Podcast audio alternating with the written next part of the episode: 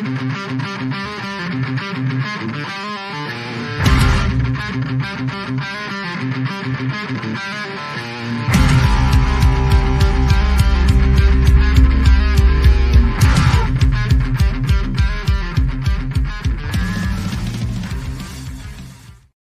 everybody, and welcome back to the British and Irish Eagles podcast. You might be wondering where our voices have been for the last few weeks.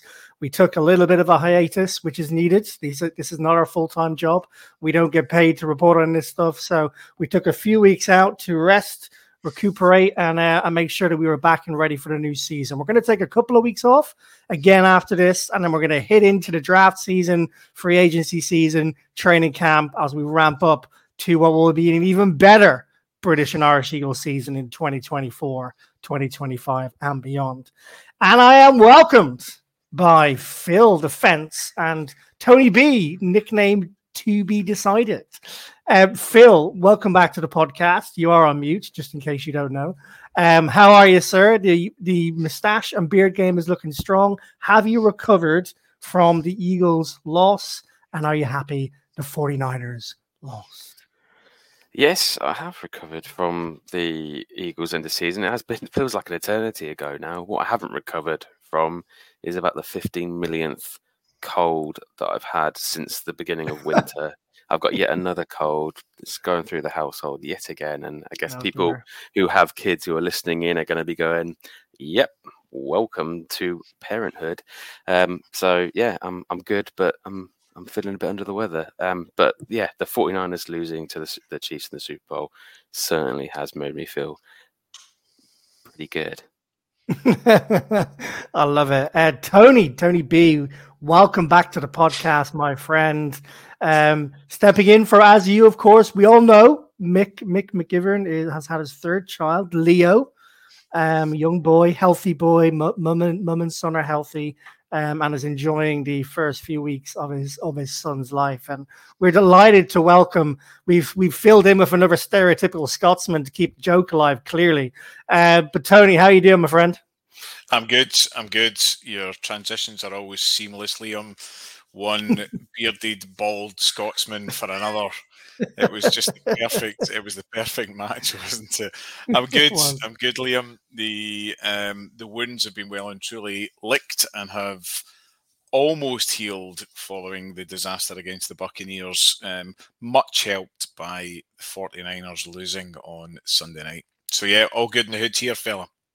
Oh, good to hear. Good to hear. God, it feels back to be talking on the airways again. It feels feels good to be talking to you chaps and to talking to all of you guys uh, and girls listening in. Um, more poignant than ever. If you saw our podcast, our uh, podcast uh, Twitter handle post out today, if you haven't, go and take a look. It's very important that you do. We are here for everyone's inclusion, um, no matter what your sexual orientation is, what your race is, what your beliefs are.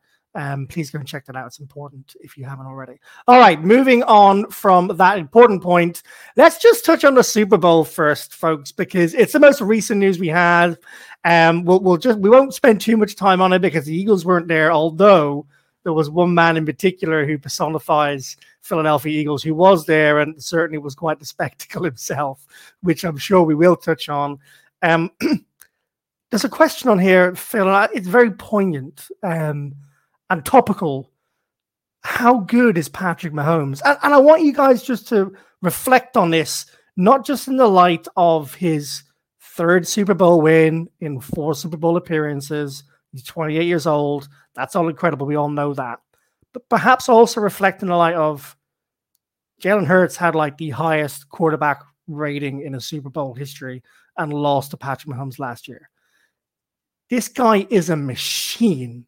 And anyone who says he is not in the conversation for the greatest of all time, given his comparisons to what Brady did after six years, is either an idiot or supports a team in the same division as the Chiefs and doesn't want to admit it. Phil, I, how do you beat this guy?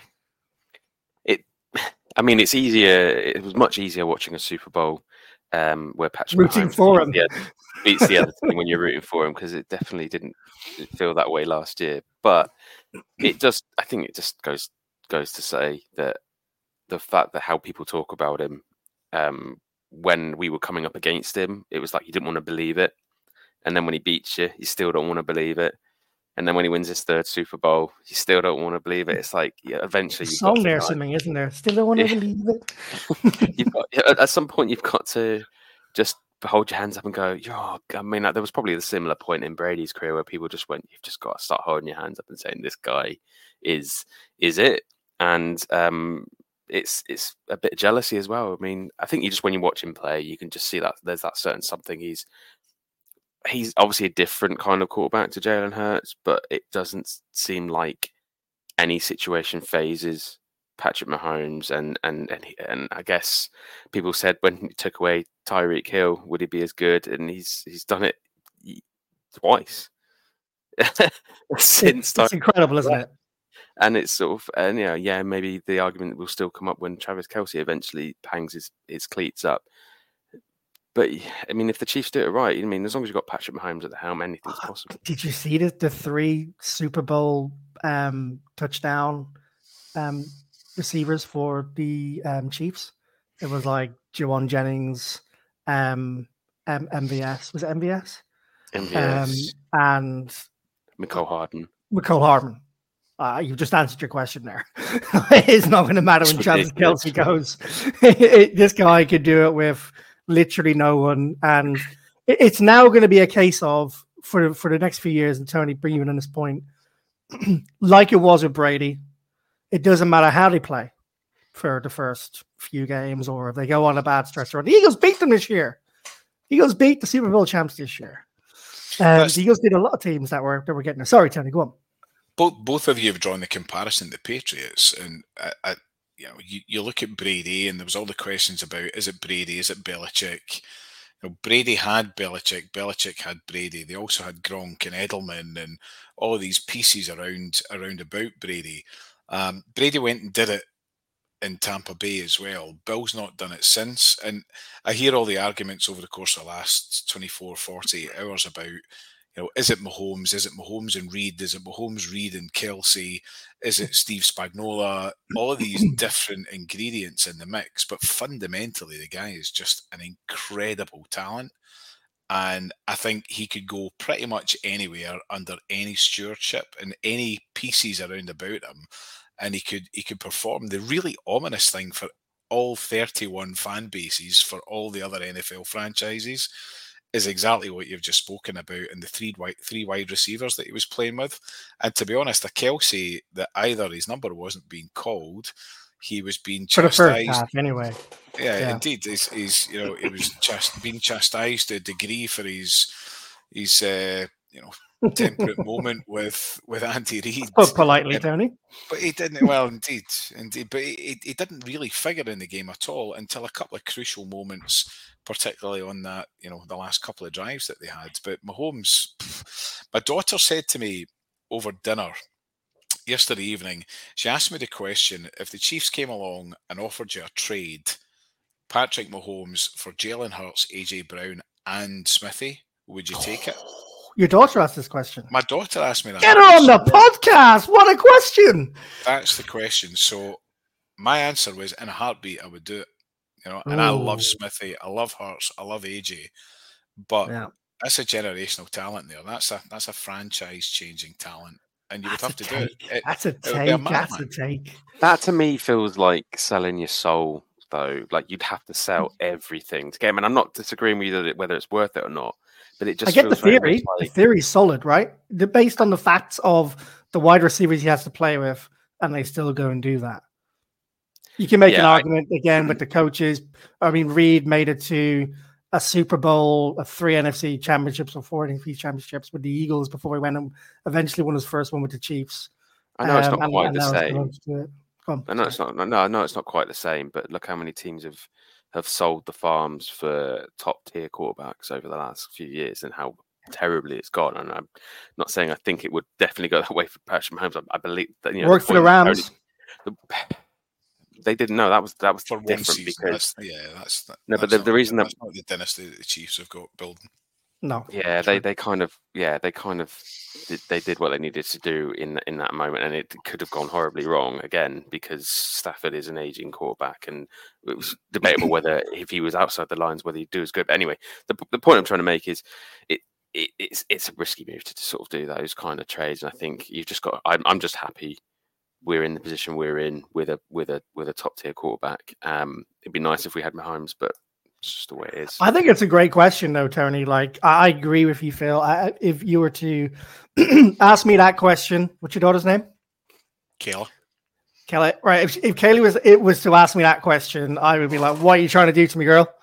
Like, don't, don't put me in that position. Go to your room. This is go to your room. Twenty lines. I love Jalen Hurts and no other quarterback over and over again into her hand, like at a Harry Potter where it's etched on there.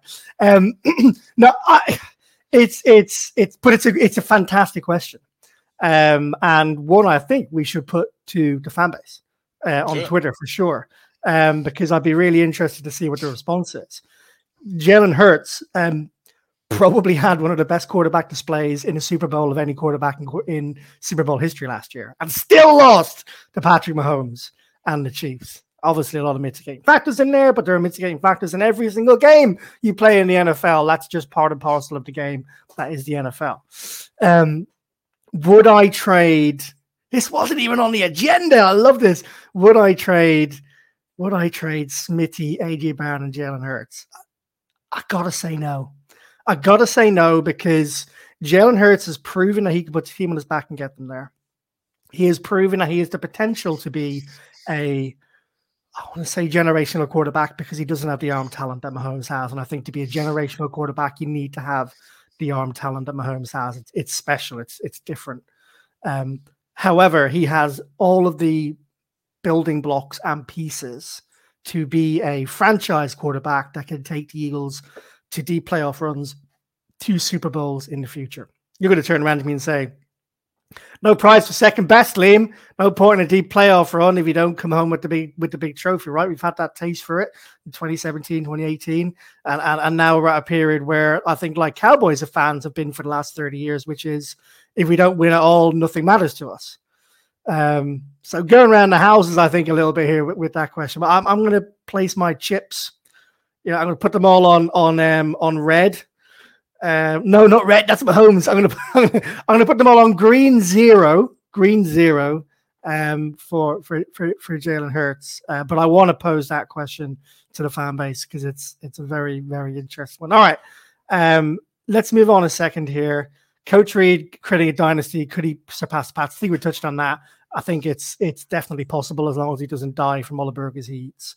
That he could definitely do that. Um, he's an he's an exceptional.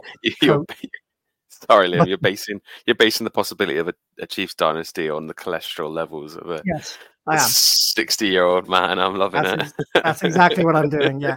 Uh, I mean, the question is, could creating a dynasty could surpass Pats? Yeah, I think he absolutely could. Um, and I don't, Tony, you mentioned scary, scary prospect for all fans listening in. Scary prospect of Mahomes and Reid because you can make the argument with Brady that the talent level wasn't quite there. Isn't, quite the same as Mahomes in terms of raw talent and ability to put the game on your back. Now Brady was was very accurate, made made big time plays.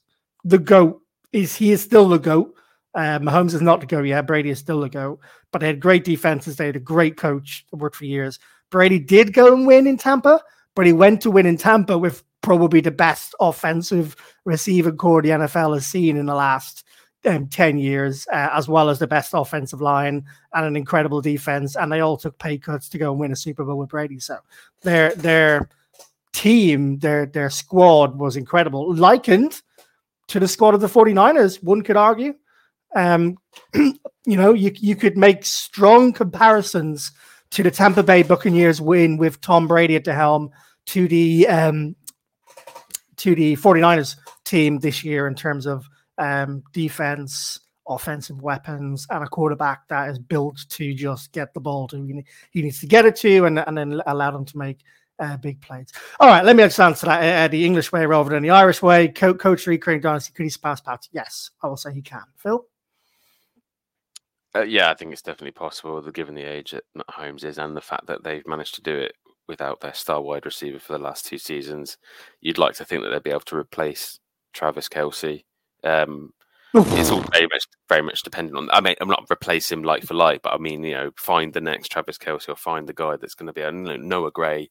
It seems a more than capable of tight end, and obviously he's getting the experience of Travis Kelce, so they'll be hoping that he can kind of go into. Um, they'll be hoping that he can go into the um, the the shoes, the big shoes that he's going to leave behind. Um, I think it's possible, and I think it'll be exciting to see that happen. I wonder what, I wonder what size shoes he does have, like 18, 17. That'll be big, big shoes, I imagine. But yeah, no, I, th- I, think it's more the case of I think the expectation is that if there's going to be a team that's going to do it, it's it's going, it's going to be them, and until the next team finds their their Patrick Mahomes, their Tom Brady. Um, it'd be nice from a neutral perspective. Obviously, I don't want them to win it every year. I'd like the Eagles to sort of beat them at least one time, but um, yeah, it's they're they're in a good position for it. Um, there's a there's a comment on here, Phil. Um, let's let's let's talk less about the Chiefs for a second. Should we talk about those Niners? Those whiners. Let's talk about those whiners for a second. How do you think Deebo Samuel is feeling today, Tony? Well, there, there, there's two things for Deebo to be feeling sore about. One is the loss, and the other is being absolutely roasted by Fletcher Cox. Yes, Fletch um, EAD Fletch. Um, Eat a dick. oh man, man, what a way to what a way to sign off. Was that on uh, the night of the Super Bowl as well? Was it that? I night? think so. Yeah, it was lit. It hmm. must have been so raw um, when when Fletch did it. But um, I'm not gonna I'm not gonna cry any tears for for Deebo. Mm, um, no, sir. I'm not gonna cry. Who do you hate more? Who do you hate more, Greenlaw or Deebo? Um, it's like that's like asking me if you know. Like, you know, you'd, you'd rather you have sex with my wife or my sister, Liam. You know. And Joey once said, "Put your hands oh, together." I'm sorry. I, I, I, don't. I don't like any of it. I don't like any of that concept whatsoever. Um, however, however, um, I, am getting to the stage, and this is sacrilege to say this on an Eagles podcast, but I'm actually at the stage, and it might dissipate now that they've been beaten, but I'm almost at that point now that I hate the 49ers as much as I hate the Cowboys. I'm there. I, I, I don't disagree with you. And it's so interesting, isn't it? Because rivalries steeped in history and um, the teams you play again and again, and we have many, many reasons to hate the Cowboys, and I, I, I still hate them with a passion unknown to man. But it's the it's the it's a different kind of despisement for the 49ers. It's it's less about the entire franchise and it's it's more about the players and the fans. I have nothing against the 49ers historically. They've been a great organization, they've been a very successful organization. But the way their fans and their players have reacted, the culture that has been it is that's the word isn't it i was just trying to find what it was it's the culture that shanahan has bred and grown within the 49ers that allows the players to act the way they act like spoiled kids who've never had to want for anything in their life which is true of most nfl players you don't often see them portrayed as badly and as in your face as we've seen with the 49ers um and and it comes from his mouth as well i mean he's also making excuses. He made those excuses last year. You saw before the game, they're all complaining about the pitch, the training pitch that they were given. It was a it was a 5.5 rating where the Chiefs were working on a pitch which was an 8 rating and they weren't happy with all this. The excuses were out the doors before the 49ers got on the pitch. Do you think that has any credence or any is, is that perhaps a reason that we see and we saw the result that we did because the 49ers are quicker to find blame elsewhere rather than their own doorstep and make excuses rather than front up and do what needs to be done. I think karma's a bitch. And all and all the reasons that we were looking at tweets this time last year from 49ers fans and from 49ers players and everyone associated with the organization When we moaned about the pitch, they slagged us off about it. When we moaned mm-hmm. about play calls, they slagged slagged us off about it. And actually, it's all just uh, it's all just come back to haunt them. They have um, reaped what they sowed, um, and uh, well, I, I I see that they're installed as the favourites for Super Bowl Fifty Nine. Um, but I hope they all put a lot of money on it. It's never going to happen. So we just we just make a shout out to our friend of the podcast, um, E Rock Eric Manuel. Um, the the if you haven't seen E Rock's Instagram, Twitter in the last few days, do yourself a favor. Go and have a look as an Eagles fan. I, I send a message to you. You can see on the screen here. There was one particular one where E Rock had superimposed himself on a board, um, which is the 49ers beating the Eagles was the only Super Bowl they had. Changed my mind. Um, I sent him a message saying, Love it. He, he sent me one back. Um, that is what we're talking about when karma's a bitch, right? That is what we're talking about. Like, and, and Phil, you said something very poignant yesterday in the in the group when we were talking about Fletcher Cox and Fletcher Cox's uh, message, and that was there's a there's a, there's a different class level to the. I mean, I know he said he a dick, right? But put that aside.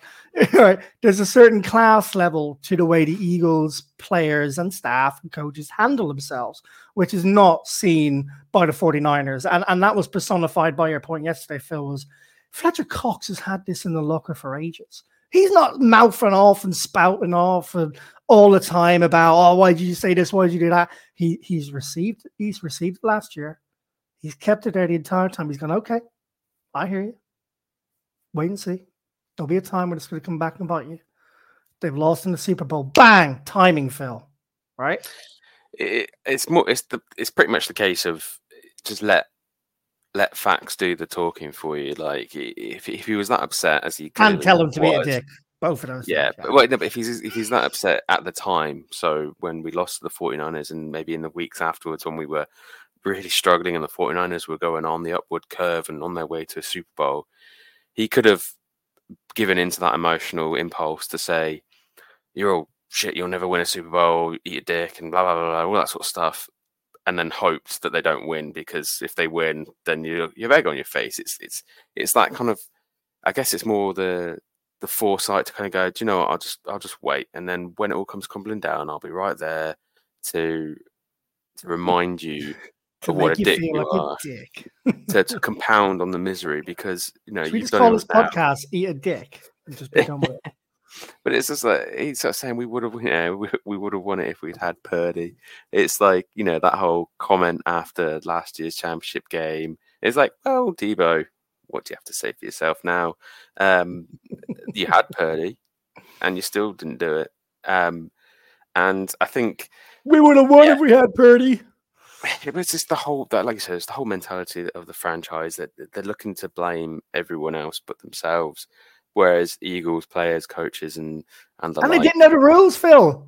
Oh, we didn't know the overtime rules. We'll get onto that in a second, but the the, the it, but that's what I mean. You know, like you said, it's, it's the we have the foresight to kind of you know you lose you take it on the chin it doesn't matter it doesn't change the result we lost we lost the super bowl we'll we'll lick our wounds we'll try and get back there let's just focus on the future you know what's flush it and move on the niners just weren't able to do that and yeah it kind of got them you know that that anger got them so far to the super bowl but mm. emotion can only get you so far um, then it's ability, coaching, and talent that, that that gets you over the line, especially against a quarterback like Patrick Mahomes.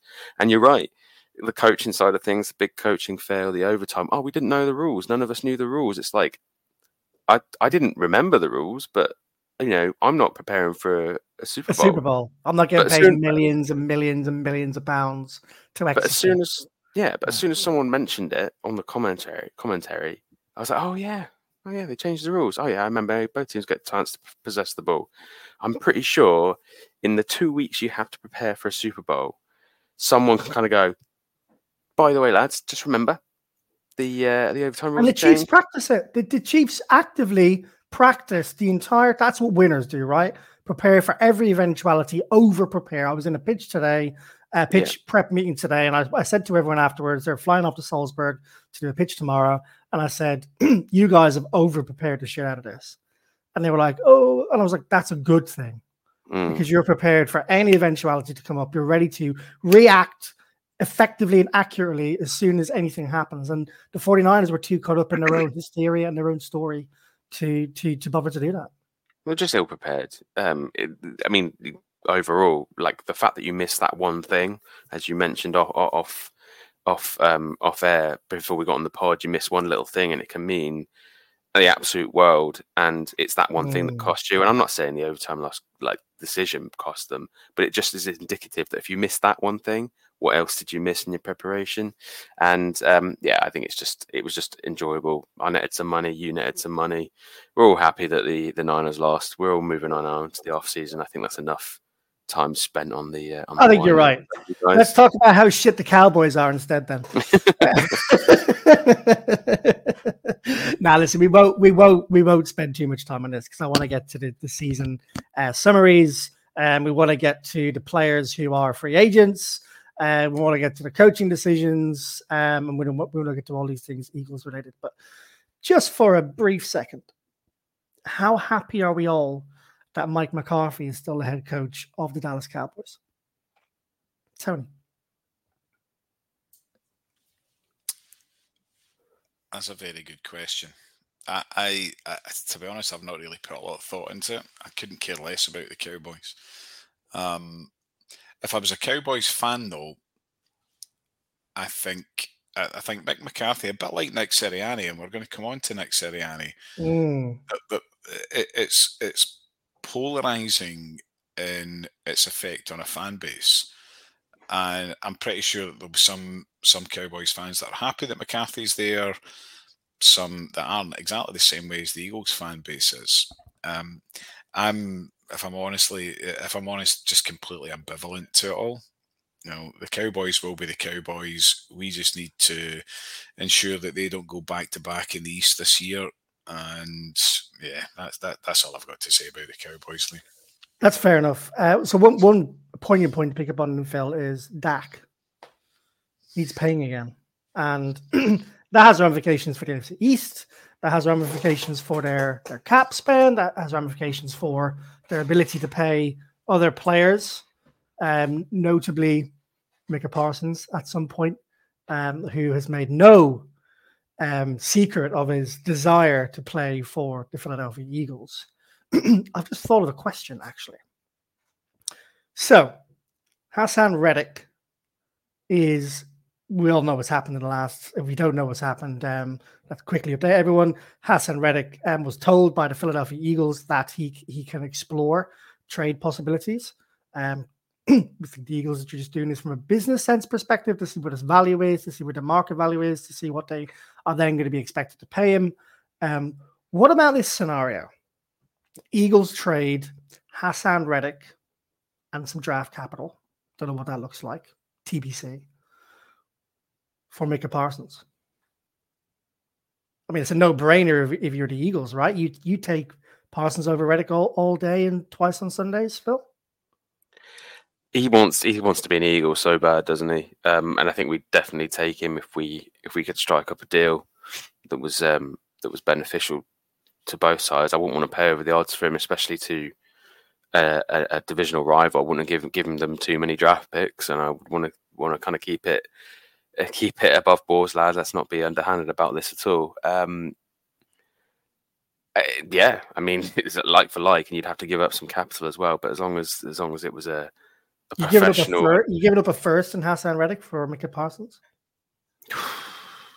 personally, no. That's what what's just going to take, right? I would I'm, say. I'm, yeah, yeah, I'm, I'm, I'm personally, I'm a bit precious about first round picks. I think, given the needs that the Eagles have this year, especially, I think, um, and we'll talk about that much, much, much more in the off season. I just think it's not going to happen. So there's, there's just, they're not going to, they're not going to give their best, their best defensive player to to the Eagles in any in any shape or form, and it would have to be a massive overpay. So I think it's it's almost irrelevant talking about really. Well, it's good to know that you're still sitting on the fence, Phil. We wouldn't want you to move away from that um, perspective. So, uh, nicely done. I won't come back to you, Tony, because you said you don't want to talk about the Cowboys anymore, and I'll respect that. Uh, I would, I would trade a first and Haason Reddick for Micah Parsons for anyone who wonders what my opinion is on that front. I would, especially if it's a um, first in the 20s. Although I still don't think Cowboys would even go for that. Anyway, moving on. All right, guys. it's it's become the time. It is the time to talk about the Philadelphia Eagles season review, our summaries of how it went. The Eagles finished 11 and 6. We all know that. Capitulated from the number one seed to the fifth seed. And I don't think I am stretching this too far to say the biggest collapse we have seen, certainly in my Eagles following lifetime, and Phil, uh, yours as well, in terms of a team that's primed and ready to go win the Super Bowl, to then fall off to a team where at the end it felt like anyone could beat us. It felt like the Falcons could beat us. It felt like um, the Bears could beat us. It felt like anyone could beat us at the end because they didn't know their ass from their elbow or or what they were doing. Tony, I'll come to you first on this. I, we're going to get to the, the the coordinators. We're going to get to the cause of death in a second. But your overall reaction coming off a Super Bowl performance like we did last year, bringing back the talent that we did, albeit some of those fell off a cliff, uh, and investing in young draft capital like we did as well. Where do you rate one to ten the Eagles season with all those factors in play?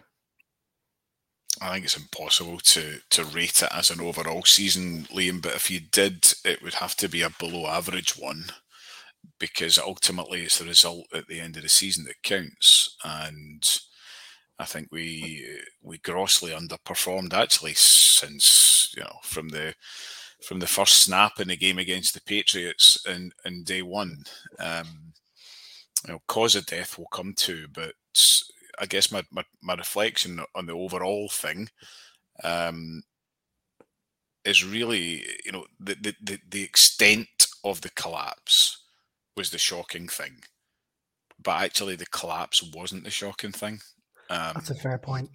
And you know, if the signs were there. The signs you were there. You mean yeah, earlier on? Exactly. Yeah. Exactly. If you if you reflect on those eleven games, how many of those eleven games did you go to your bed? Whether it's you know half past eleven at night for the two, for the two, three, six o'clock games, or you know half past three, half past four in the morning, punch in the air, thinking that you know we've got this. And in fact, the, the last the last time the last time that you guys had me on, it was the it was the pod before the Cardinals game, and we we said collectively this is the get right game, and if we don't mm-hmm. get it right in this game, we're never going to get it right. Um, so I think I think the signs, like you say, Liam, the signs were all there. We were scraping through games.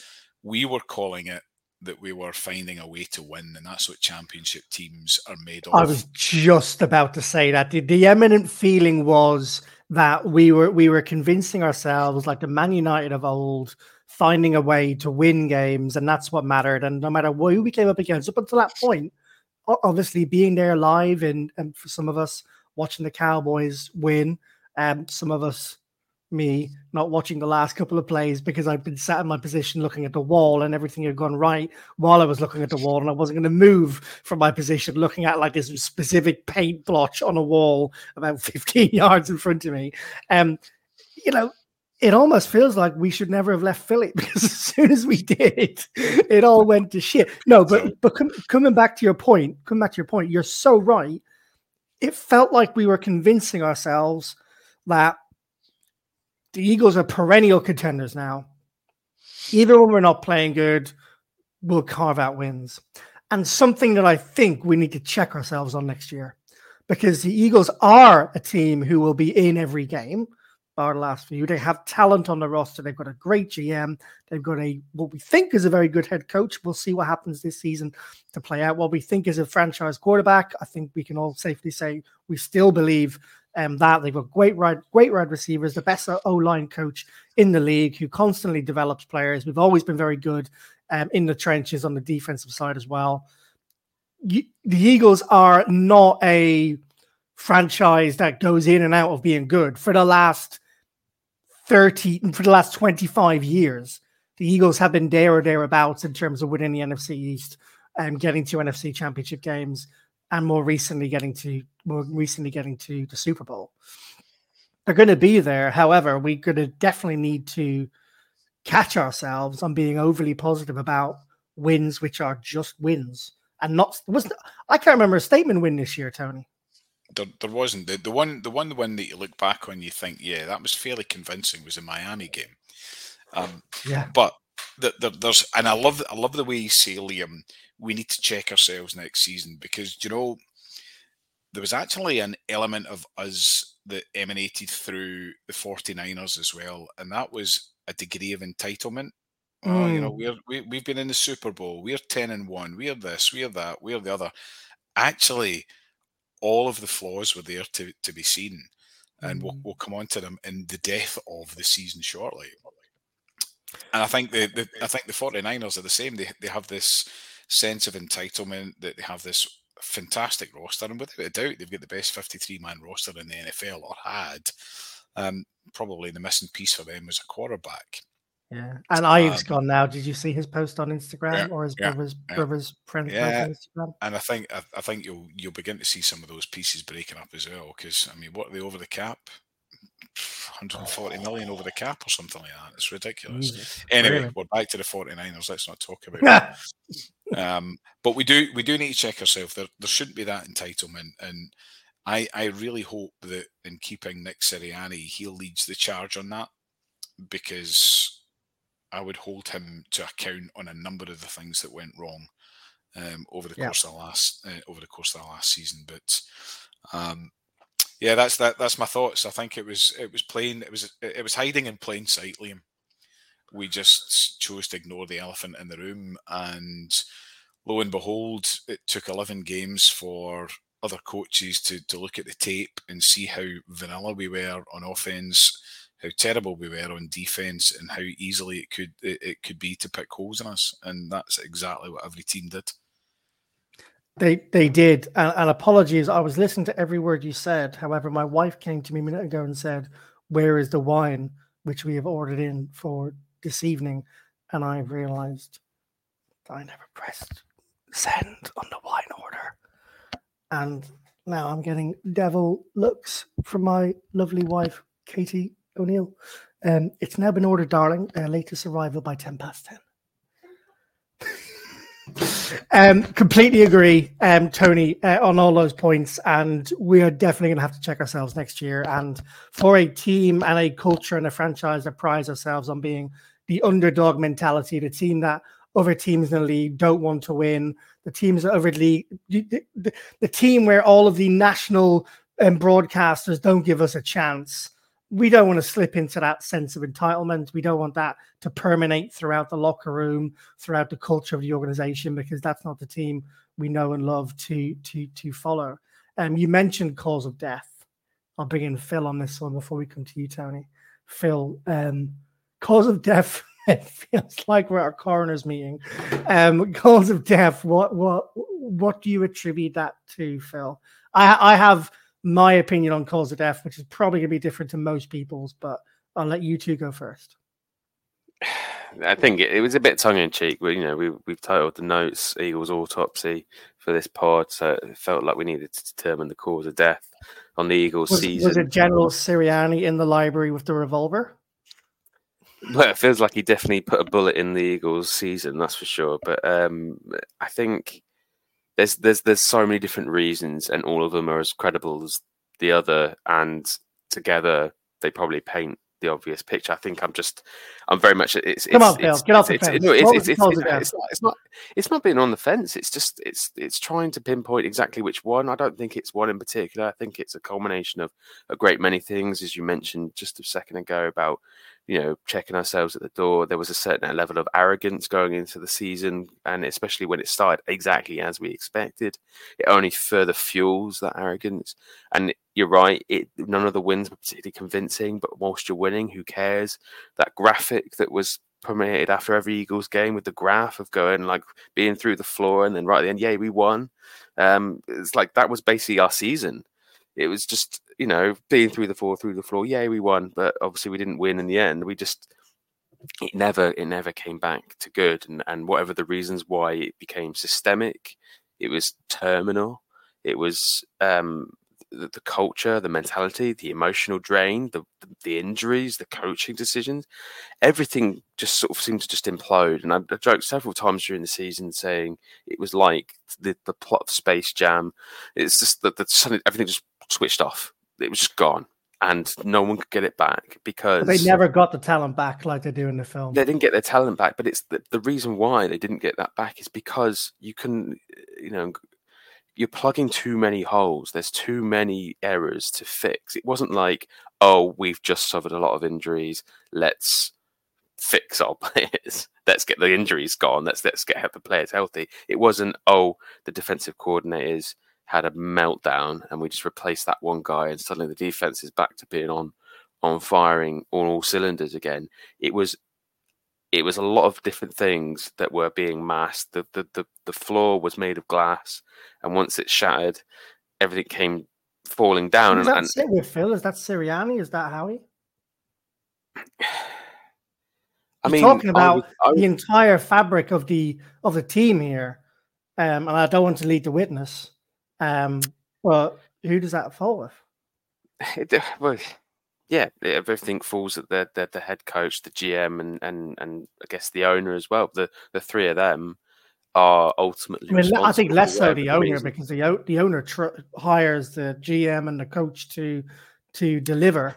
But there um, are room, there are suggestions that that Lurie is one of the most involved owners there are out there. So we don't think only when they're playing badly supposedly but again we only we can only go on what we what we what gets leaked or, or, what we get little snippets of in the press.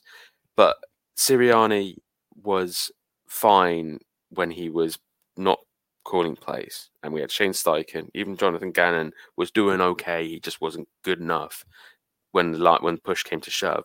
We lost both of them and the inexperience at, at, at coordinators is not something to be ignored. And the inexperience of Ben Johnson, Brian Johnson, sorry, um, and uh, obviously Desai, Patricia were a factor. And and and we all remember, like I, I my my biggest okay, I found I found my point, which is the the reason why uh, you I agree with you about the head coaching situation is essentially because when we got to the Raiders game two years ago, and he took a step took a step back, allowed Shane Steichen to start calling plays, things dramatically improved.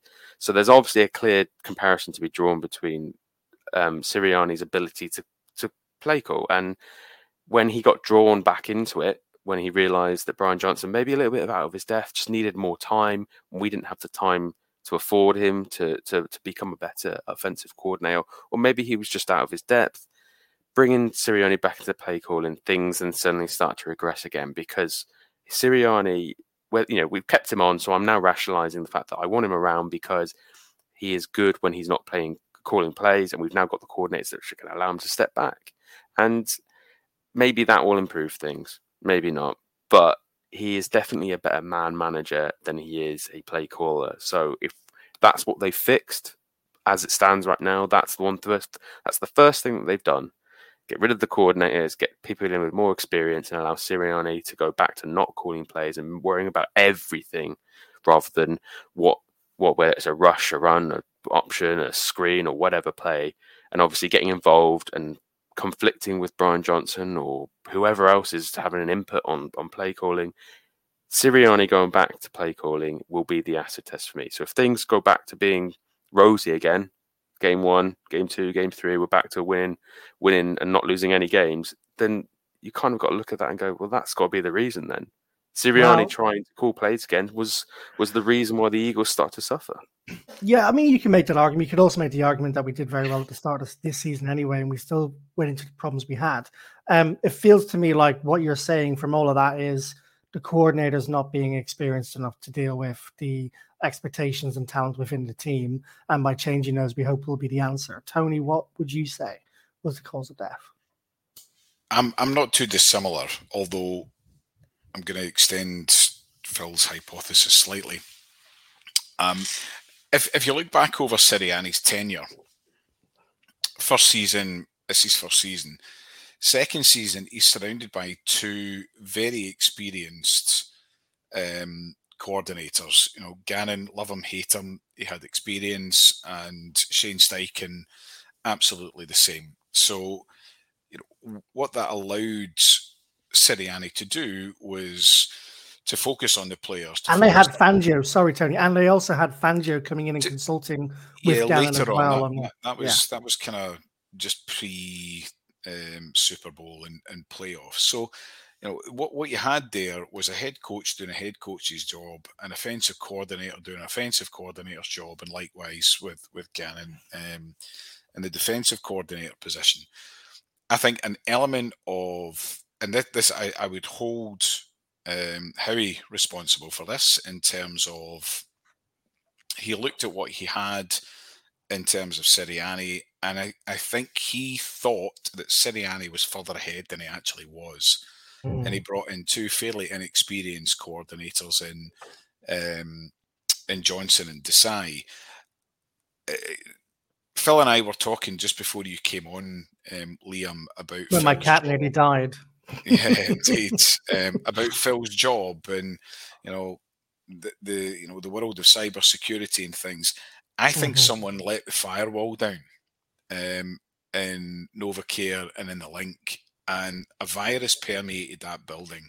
And I think probably early in the season, things started going wrong with Desai. They started going wrong with Johnson. Um, you saw elements of discontent on the sidelines, and that's the hackers. You know, they're they're doing their they're doing their bit. That's the virus doing their bit it came as a real shock to me that Desai um, lost his stripes after two bad games. Um, and it kind of looked to me as if they were actually just looking for a scapegoat.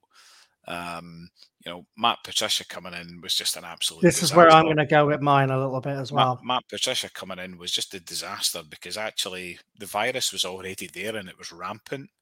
Mm-hmm. Um, and when we talk about holding to account, um, you know, Howie is a big, big part of that um, decision making process as far as the um, the coordinators is concerned.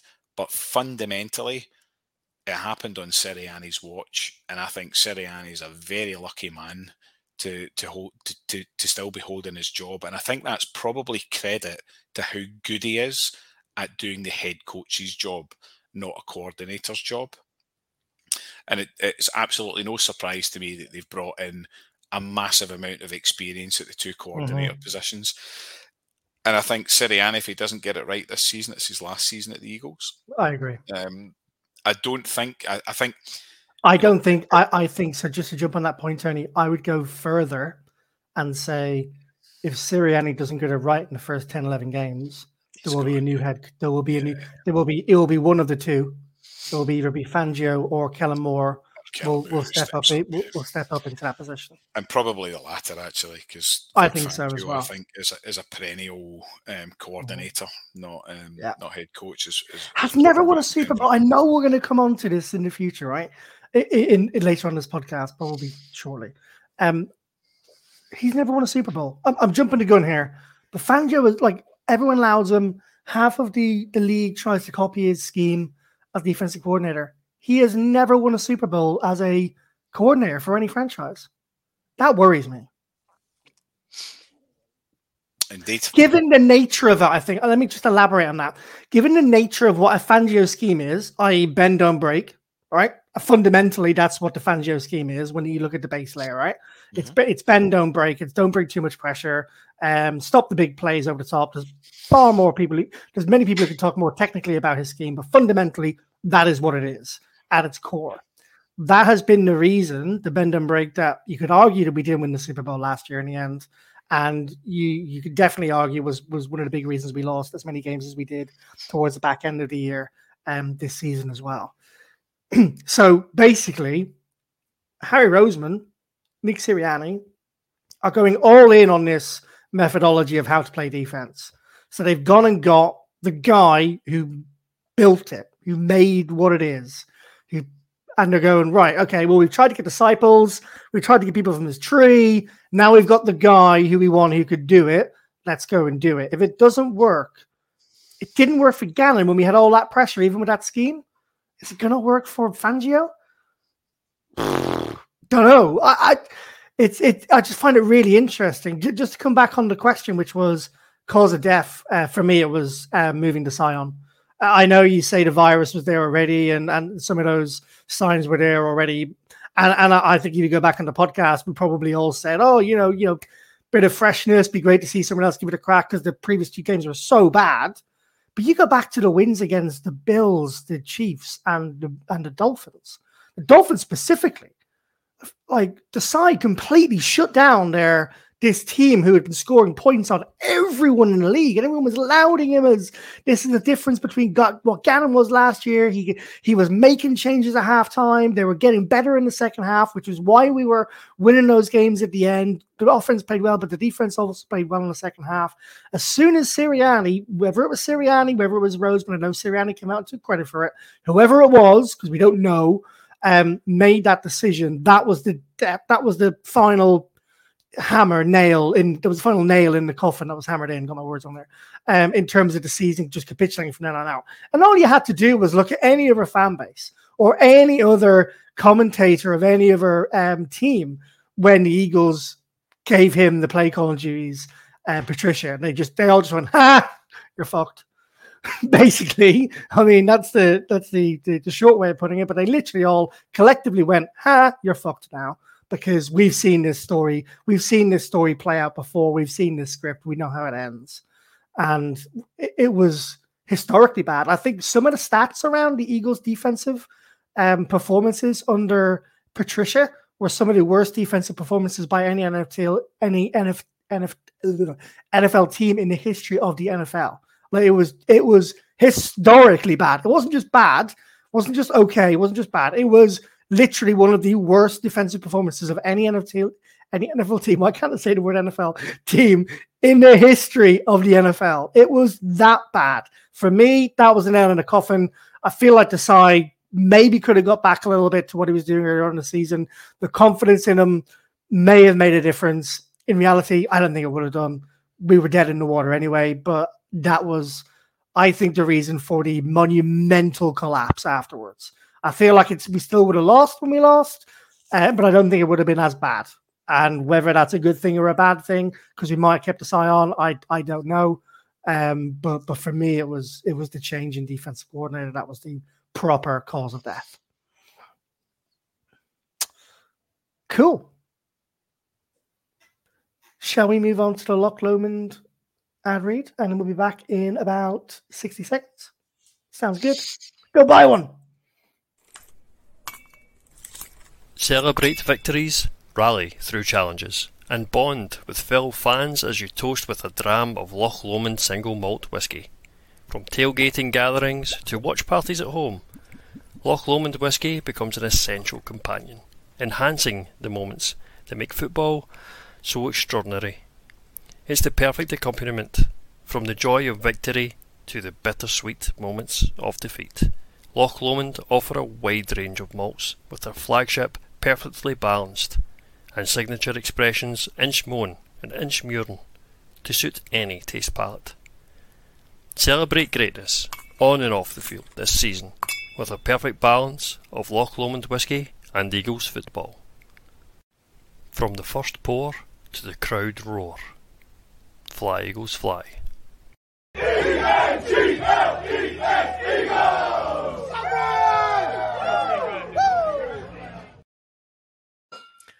Tony, have you hired him yet to be your new PR man? he he needs to come and join our marketing team. The guy's a genius, an absolute genius, and it's it, it's it's the you know it's the sultry Scottish tone. Oh. It's the it's the way he hangs on certain words. Guy's a genius. Bring him back. Bring him back. I know. I know. I know. Come back, um, Come back, Mick. I love it. All right, let's turn to some Eagles news and that is the coaching hires. We touched on it um, slightly there. I know in the last segment. I think I've given my piece on the Fangio hiring. Um, if you if you didn't grasp what I was trying to get to, my piece here was a bit like Sirianni. This is one and done, but it's almost it'll be a collective shift in the entire way the Eagles front up at on defense. If Fangio doesn't work, um, this will be an entire change of scheme. There'll be a, there'll be a new head coach we won't be going down the Fangio style, style defense. If it does all come together, then everything they've done to get us there last year was right. All the foundations were right at the start of the season before we capitulated, and Eagles will get back to the Super Bowl next year. Um, but I just want to get your thought your thoughts on the Fangio hire, Phil.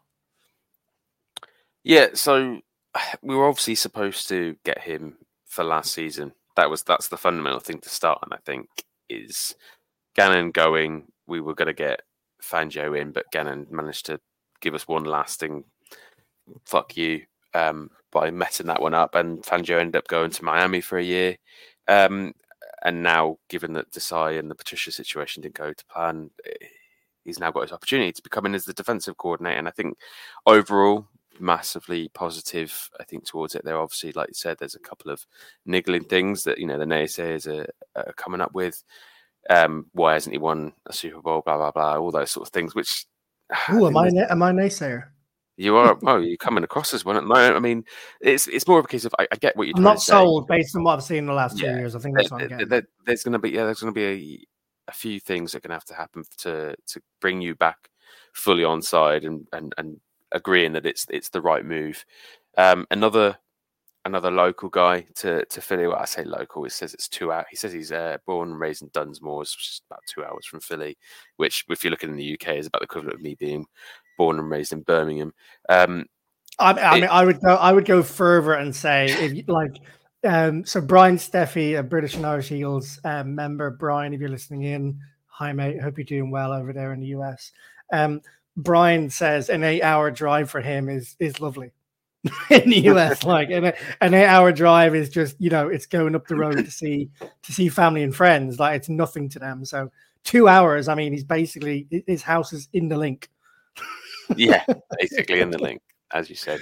Um, he, he, obviously, I was also previously mentioned as well is he's known for the Fangio system.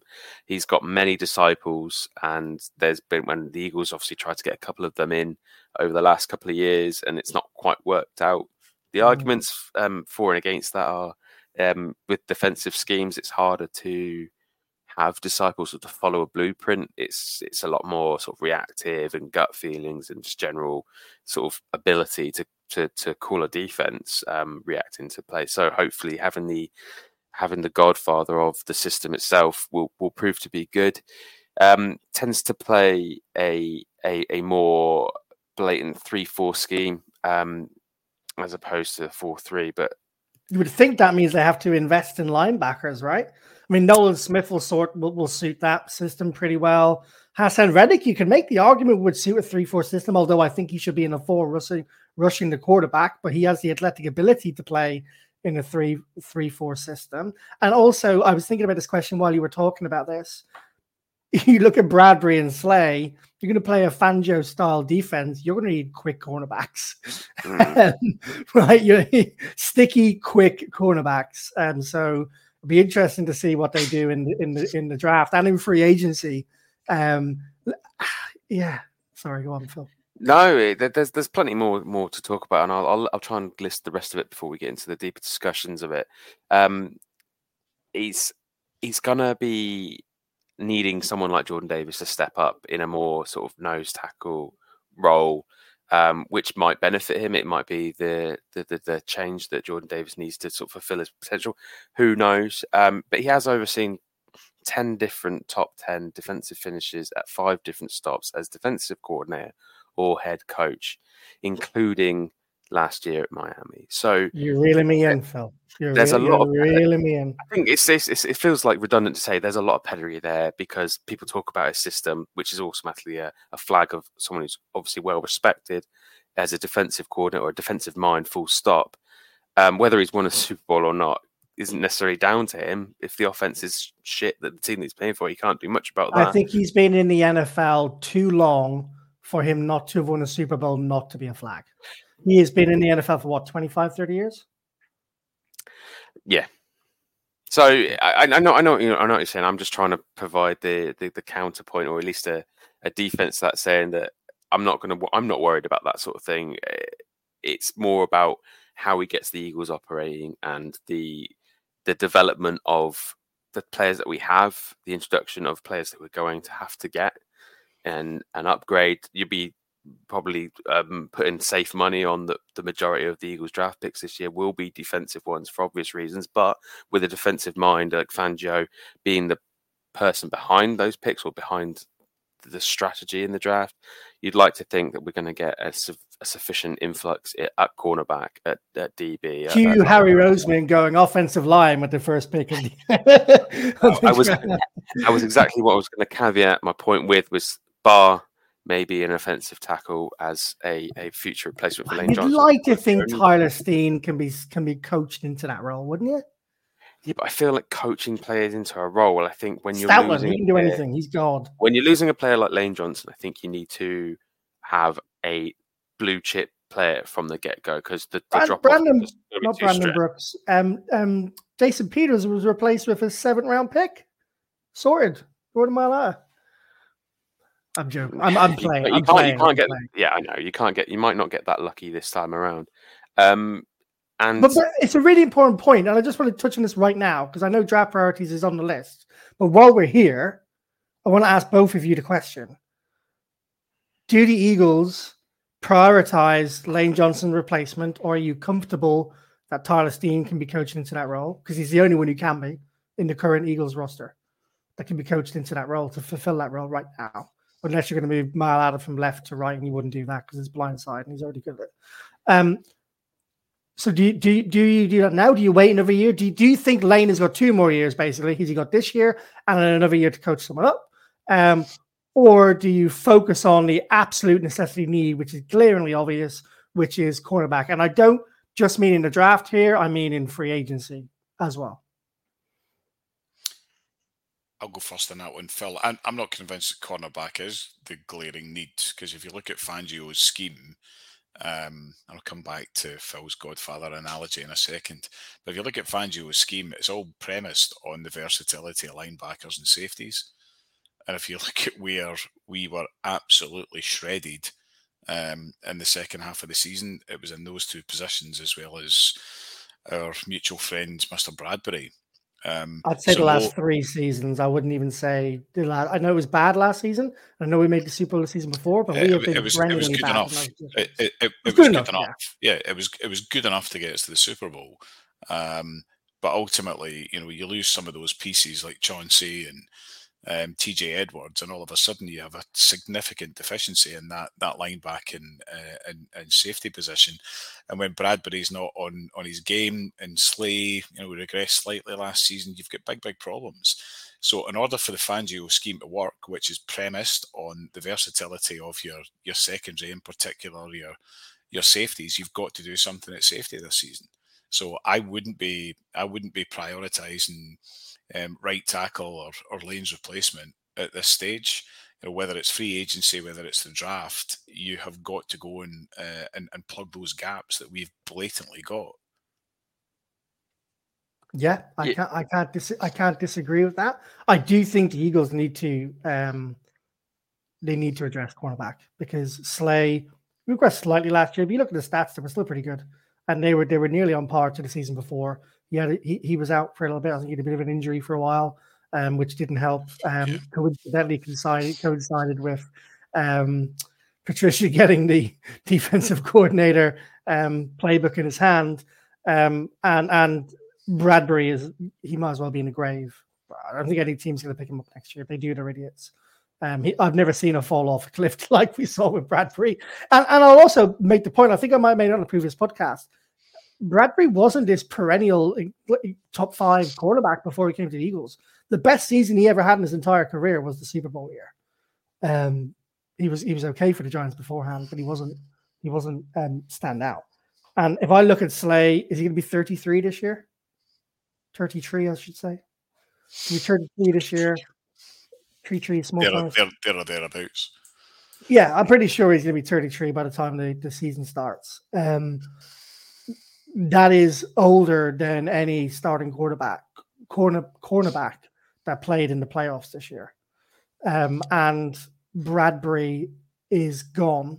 So I know they picked up. I can't remember his name. They picked up. They picked up someone last year who was on the um, commissioner's exempt list uh, for gambling or whatever it was.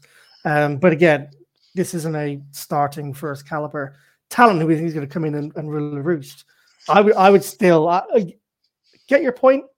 I would still target cornerbacks because we've seen how successful first round drafted quarterbacks can be out of the draft. The numbers don't lie. You get them later, they don't perform. You get them earlier, they're guaranteed stars. Phil? Yeah, I, I was gonna. I was thinking of a, of a good analogy in terms of whether you want me to prioritize the offensive line or or, or the defense side of, side of the ball, and it, it, I think we're playing. With I'm going to go. I'm going to go one, one further here, and uh, so discount right tackle, discount offensive line. We know Harry doesn't doesn't spend draft capital on linebackers, albeit the, the late the late the third he he, he placed um, on um, Sugar. What's his name? Um, he's been injured all year.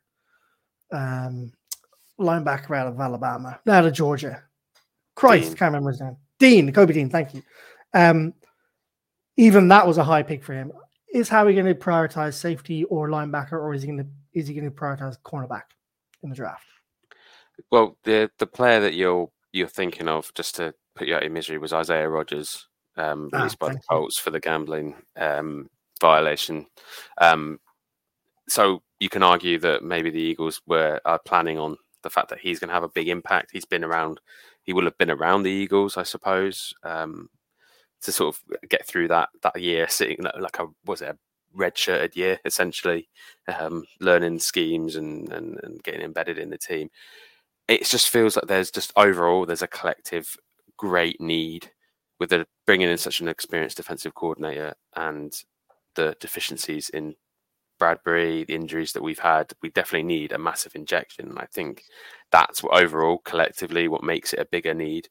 Um, I think, like like uh, Tony said with linebackers and that, you know, if we do lose Reddick, um, because he's looking for a, for a big payout, if you know we've got Nakobe Dean who we're not sure about, we've got Nolan Smith who we're not quite sure about. All these players could potentially um, be back with the Eagles and, and, and suddenly have a an improved lease of life under a new defensive coordinator. So there's lots to unpick, not rather than just which players we're deficient on, because you can argue that we have we have seeds there and we need the flowers to grow. We need Sirianni to grow oh, those flowers again, don't we? Yeah. Sorry, sorry. Uh, I'll get myself out. Um, Did you know that Isaiah Rodgers is a returner as well? 2020 season, he returned 24 um, kickoff returns for 700 yards and one touchdown, including a long of 101. I think there's lots of things to lose your lose your head over and be like, it, the sky is falling. Like let's just let's just let lose our minds about how bad the Eagles were, which is valid and definitely not without reason. But I think come come sort of July August time, I think we'll definitely be feeling a lot better and a lot more confident as we always do when the season comes around. We we pump the positivity throughout the fan base and and that. But I think generally the the issue is it always is you know going back to the Fletcher Cox thing, Cox situation with Deebo Samuel. Just you know just process it, let it sit there, let just put keep your powder dry until it really starts to matter. And if they've not done what they need to do, but come come August time, then we can start getting on this team about where they're deficient and, and all the stuff. They've got plenty of time to to address these needs in, in draft or um, yeah, signing free agents or and with the new defensive coordinators getting a whole off season to, to improve the team. So I think there's let's just you know let's just pump the brakes and let's just see how things turn out over the next few months. Let's let's see what the draft turns out first. That's the next next stage. On to draft season. Let's go. Let's let let's uh, set on the fence and see how it all plays out. Right. Yeah. Um, Love it. All right, listen. Um, we've got a lot to talk about in the next podcast. Um, we need to talk about the free agents, who the Eagles have coming up, uh, who they're going to keep, who they're going to let go, who they're going to target, where they're going to target. Um, there's the draft, which we need to talk about as well, which we've barely touched on. We got some mock drafts to do and a bit of research to do in the next couple of weeks, um, for sure. We need to talk about those priorities. We need to, we need to talk about the hopes for the off season and I think we need to delve into in a little bit more detail, which we've not had time to in this podcast, the offensive and defensive coordinator hires that the Eagles have made as well. So I think we can wrap it up there, folks. And let's take the second half of what was supposed to be this podcast and let's get another podcast in next week. Um, and then we will have a couple of weeks break because um, it's my fault. I'm in Chicago for work and I am then in South Africa for joy and pleasure. Um, so we will have another podcast. We'll go through those elements, which we didn't get to today, purely because I don't want to lose mixed bet of the over, um, which I think It's I've already lost. Lost by, already. by nine minutes. um, but also, I think there's a lot more to get into detail about. I think we've, we've covered off everything pretty well today. Um, and um, let's commit to doing another podcast um, next week before we have a couple of weeks break before the draft, uh, which I think will, will be will be will be really good. Um, but listen, thank you very much, Tony, Phil, for uh, a podcast. It, it's been a nice little break, hasn't it, for us all to recuperate, lick our wounds. Tony, as you said at the beginning of the podcast, Phil to work on his beard game between the last podcast and this podcast. It's looking very well, Phil. I like it. And a big shout out to our winners, um, by the way, of the um, fantasy football leagues we did this year. Thank you, Tony, um, to your continued patronage and sponsorship through Loch Lomond Whiskies of this podcast. Um, our winners received a lovely bottle of Loch Lomond um, British and Irish Eagles whiskey, as well as um, some of them received some merch, which were great, gracefully and gratefully received by um, the Philadelphia Eagles themselves. So, what what does that say? It means next year, make sure you sign up, make sure you get involved in the fantasy football. Phil, a huge thank you for you for organizing all of that, um, and also organizing um, the winners, making sure they get what they get. Um, so, huge kudos.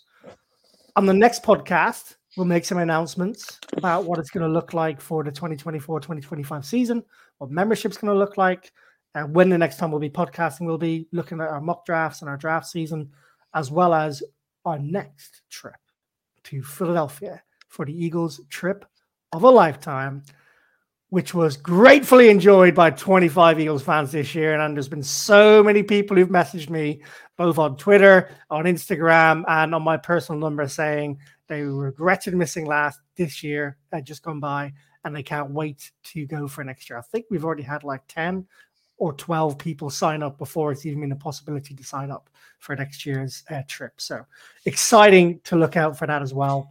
Um, Phil, Tony, thank you very much. I nearly said Mick. Um, Mick, hope you enjoy listening in.